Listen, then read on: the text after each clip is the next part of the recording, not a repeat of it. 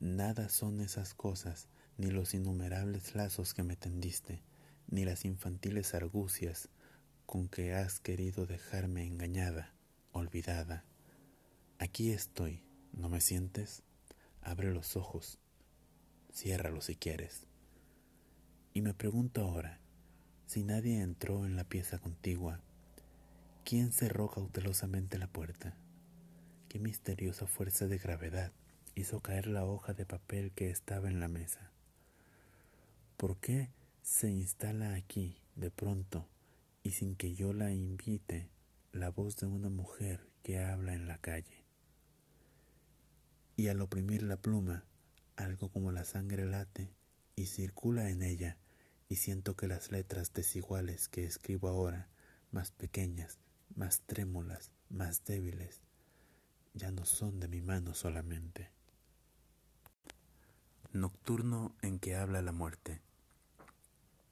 Si la muerte hubiera venido aquí, a New Haven, escondida en un hueco de mi ropa en la maleta, en el bolsillo de uno de mis trajes, entre las páginas de un libro, como la señal de que ya no me recuerda nada. Si mi muerte particular estuviera esperando una fecha, un instante que solo ella conoce, para decirme, aquí estoy, te he seguido como la sombra que no es posible dejar así nomás en casa, como un poco de aire cálido e invisible mezclado al aire duro y frío que respirabas, como el recuerdo de lo que más quieres, como el olvido, sí, como el olvido que has dejado caer sobre las cosas que no quisieras recordar ahora. Y es inútil que vuelvas la cabeza en mi busca. Estoy tan cerca que no puedes verme. Estoy fuera de ti y a un tiempo dentro. Nada es el mar que como un Dios quisiste poner entre los dos.